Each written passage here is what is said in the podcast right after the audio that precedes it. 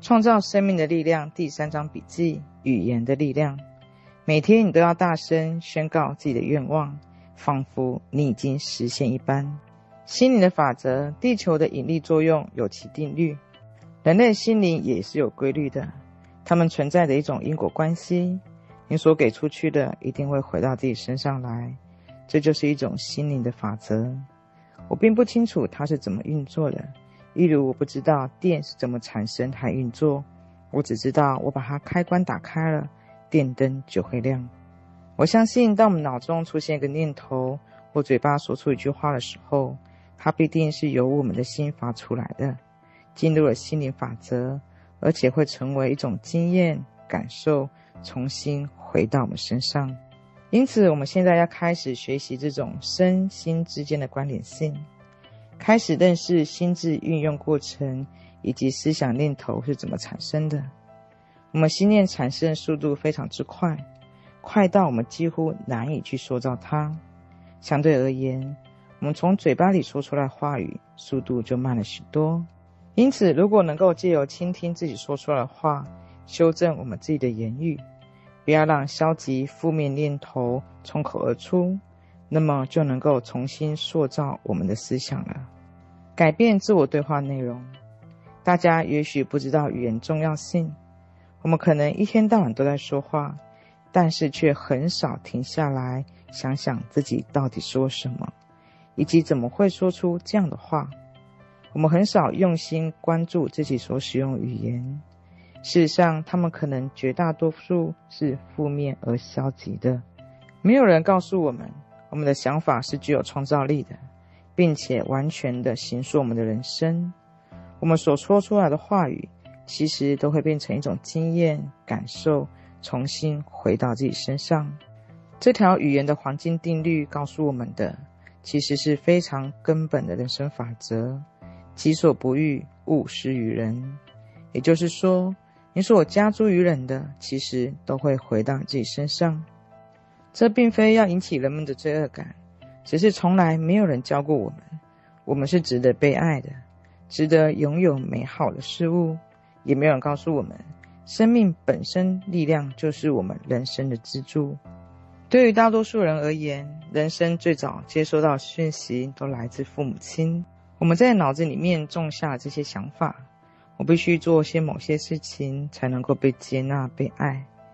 我们只受制于这样的想法制约，殊不知道别人所认为的值得，其实跟我们真正的自我价值一点关系也没有。但我们总以为必须讨别人的欢喜，自己才有存在的价值。我把这种童年时期根植的讯息称之为自我对话，就是我们在内心里头对自己说话的方式。这种内心的自我交谈影响很大，是我们外在语言形成的依据。它会先在我们的心里面产生一种氛围，进而形成我们实际的经验感受。比如说，如果妄自菲薄，生命就会变得无足轻重；如果我们爱自己、欣赏自己，生命就是一个无限欢喜的美好礼物。当我们自己觉得不快乐，感到无法自我实现的时候，总是很容易把责任怪罪到父母亲或其他人身上，认为都是别人的错。如果我们一直这样想，就会永远陷入在困顿与挫折、艰难里面。这些责难并没有办法带给我们自由。切记，语言的力量是非常强大的。再者，我们的力量都来自于愿意对自己的生命负起责任来。我知道这个责任听起来有点吓人，但不管我们接不接受，它都是事实。如果要对自己的生命负起责任，首先就要对自己所说出的话语负责，因为我们外在语言就是内心思想的延伸。那我们开始来听听我们对自己说哪些话。如果你发现自己常常对自己说一些消极、负面的话语，就开始改变它吧。通常当我听到不好的事情时，我绝对不会再去转述给别人听，我会让它自动消失。当我听到好的事情的时候，我一定会去告诉别人。当你和别人在一起的时候，也试着听听他们说些什么话，以及如何说话，看看他们所说的话是不是和他们人生遭遇有相符之处？许多人都活在应该里面。我对“应该”这个字实在听得太多了，它几乎就像时钟发出声响那样自然。人们太常把“应该”这个字挂在嘴上，以致他们生活严谨僵化，而且一直困在圈圈里面拉不出来。他们一直想要去掌控那些他们其实无法掌控事情，结果不是处处碰壁，就是给人带来麻烦，然后还一直问。为什么他们人生过得那么不自由？拿掉生活中的必须，我们还可以拿掉的是“必须”这个字眼和想法。如此一来，就可以释放我们加诸在自己身上的压力。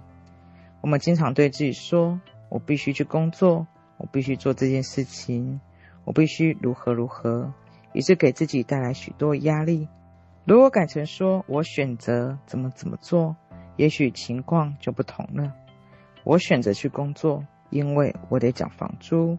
我选择怎么做，因为是什么？这样语言会让我们看待生活的角度开始变得不同。我们所做的每件事情都是自己的选择，尽管大多数的事情可能无法尽如人意，还有很多人常常会说“但是”。我们常常会先说一句话，然后在后面再加一个但书，这是一种双头马车式的语言。等于给自己两个相互冲突的讯息。下次当你又说“但是”的时候，仔细听听你是怎么说的。另一个我们需要留意的语言模式是“别忘了”。我们很习惯的说“别忘了这个，别忘了那个”，结果呢，全部忘光光。其实我们是想要记住，而不是忘记啊。所以我们要开始开口说“请记得”，来替代这句“别忘了”。当你早上起床，你是不是开始咒骂为什么必须去工作？是不是开始抱怨天气不好，抱怨背痛、头痛？然后第二件、第三件你想要事情要说出什么？是不是开始吼小孩起床？很多人每天早上都重复同样的事情，而你是用怎么样的话语来展开一天的呢？是积极、喜悦、美好的话语，还是充满悲惨和责难的哀嚎？如果语言是抱怨和悲惨的，那么一整天都难脱这样的心情。然后你睡前都出现什么样的念头？是具有治疗疗效的正向想法，还是满脑子贫乏和忧郁？我所说的贫乏，并不只是金钱上的缺乏，而更只是负面想法带给我们人生所带来各个层面的匮乏和不自在。你是否经常为明日感觉到忧愁？通常我在睡前会读一些正面积极的书籍，因为我知道，当我在睡前睡眠中持续进行心灵的净化，会为我预备一个美好的明天。另外，我发现利用梦境来了解自己遭遇的问题和困境，也是一个很有效的方法。我知道，我的梦境会帮我承担一些生命的重担。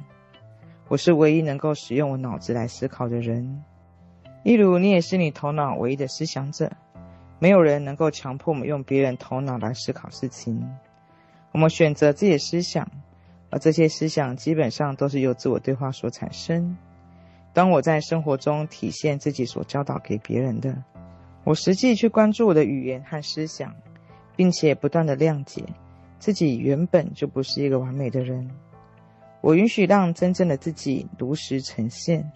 而不勉强自己去成为别人眼中完美的人。信赖生命的力量。当我开始信赖生命本身的力量，开始以友善的眼光看待自己，我变得开朗起来了。我的幽默玩笑不再有尖酸，而是真正让人感觉到有趣。我努力学习着不再批评自己和别人，也不再向别人讲述悲惨的故事，因为坏事总是很快传千里。我不再阅读报纸。也不在晚上十一点后收看电视新闻，因为几乎所有的报章杂志都跟灾难和暴力有关。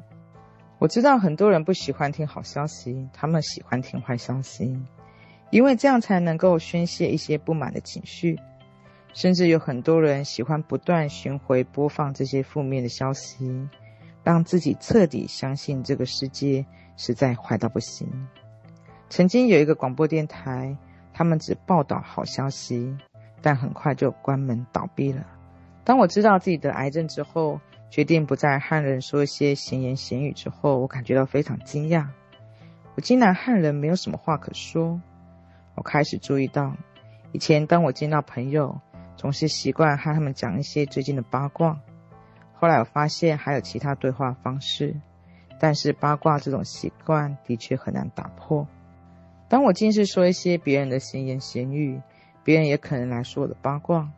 原本给出去的一切都会回到自己身上。当我和越来越多的人进行治疗之上以后，我才开始能够真正去聆听他们说出来的话语。我开始去听他们内心的声音，而不是一堆漂浮的话。通常我和一个新来的个案谈过十分钟，就可以大概知道他问题出现在哪，因为我从他们所用的语言模式就可以判断出来，是他们所使用的语言造成个人人生困境。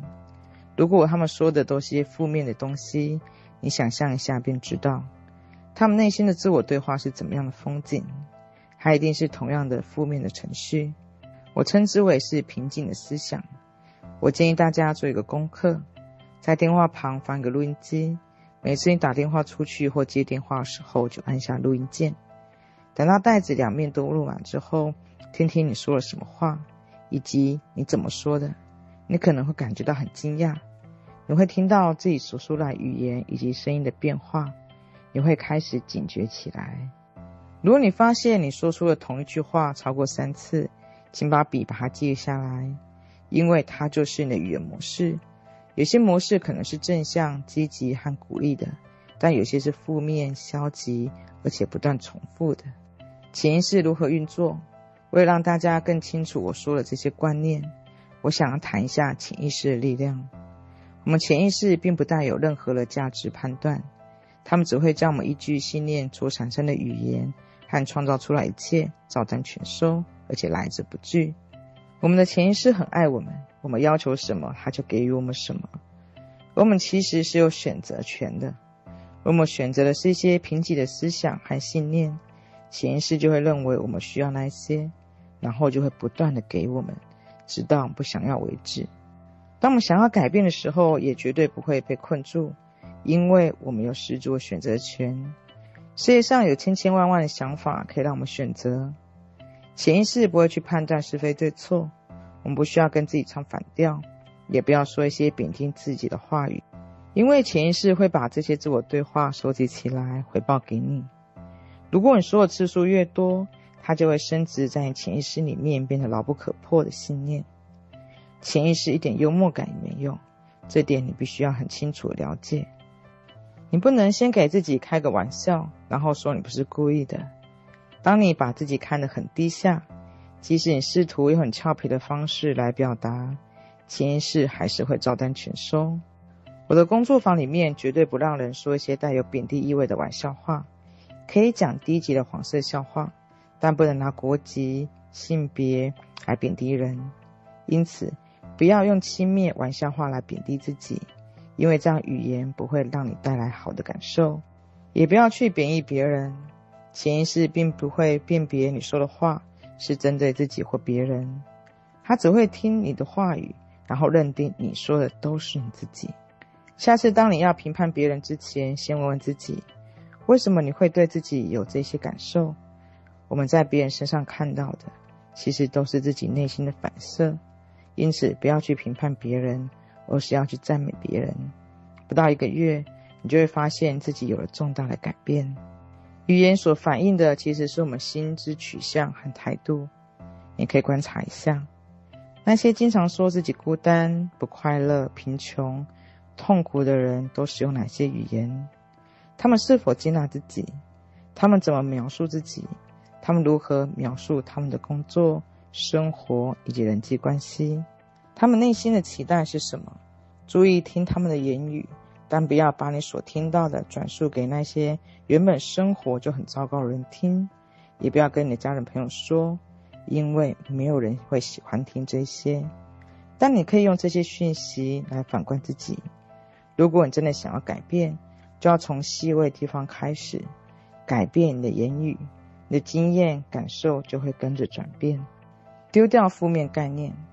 如果你自认为是一个病得很严重，而且生活一团糟的人，似乎没有件事情能够顺利运行，接下来该怎么做？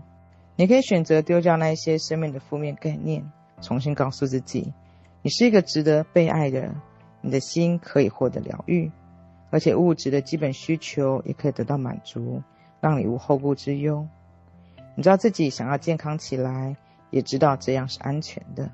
有一些人必须借由疾病来让自己感觉到安心，这样的人通常在人际关系上很难说不，他们很难拒绝别人，所以只能让自己生病，他才能安心的说我没有办法，因为我生了重病，这是一个完美的借口。我记得我过动房曾经来一个女士，她因为癌症动了三次手术，她就是一个没有办法拒绝别人的人。她父亲是一位医师。他从小就是父亲的乖女儿，他爸爸叫他做什么，他都会去做。他没有办法说出“不要”这个字眼，不管你要他做什么，他只会说好。他在工作坊里面整整花了十天的时间，才会用全部的肺活量尖叫地说“不要”这两个字。我要他一边的挥拳，一边说“我不要，我不要，我不要”。后来他就非常习惯了，而且很喜欢。我认识很多罹患乳癌的妇女，她们在人际关系上都很难说出“我不要”。她们一直在照顾别人，却没有照顾到自己。我给一位乳癌的患者其中一个建议就是，请他学会对所有事情说“不要”。我不想要做这件事情，我不要。过两个月，情况就开始转变了，必须开始变换用词，借由说“这是我自己想要的”。不是你希望我做的事情来滋润爱护自己。当我和一些个案进行私人智商的时候，常常会听到他们对我说，他们之所以卡在某一些困境里面，是因为那个，或者是因为哪个理由，理由很多。我想要说的事情，如果我们认定自己会被卡住，那么我们就真的脱不了身了。只有真正让自己卡住，内心那个负面想法才会实现。所以不要这样做，开始专注在自己的力量上。很多人跟我说，我录制的治疗语音救了他们一命。但我想要说的是，事实上，没有任何一本书、任何一个语音可以救了你。录音带只是一个方形的塑胶盒，它没有办法救你的命。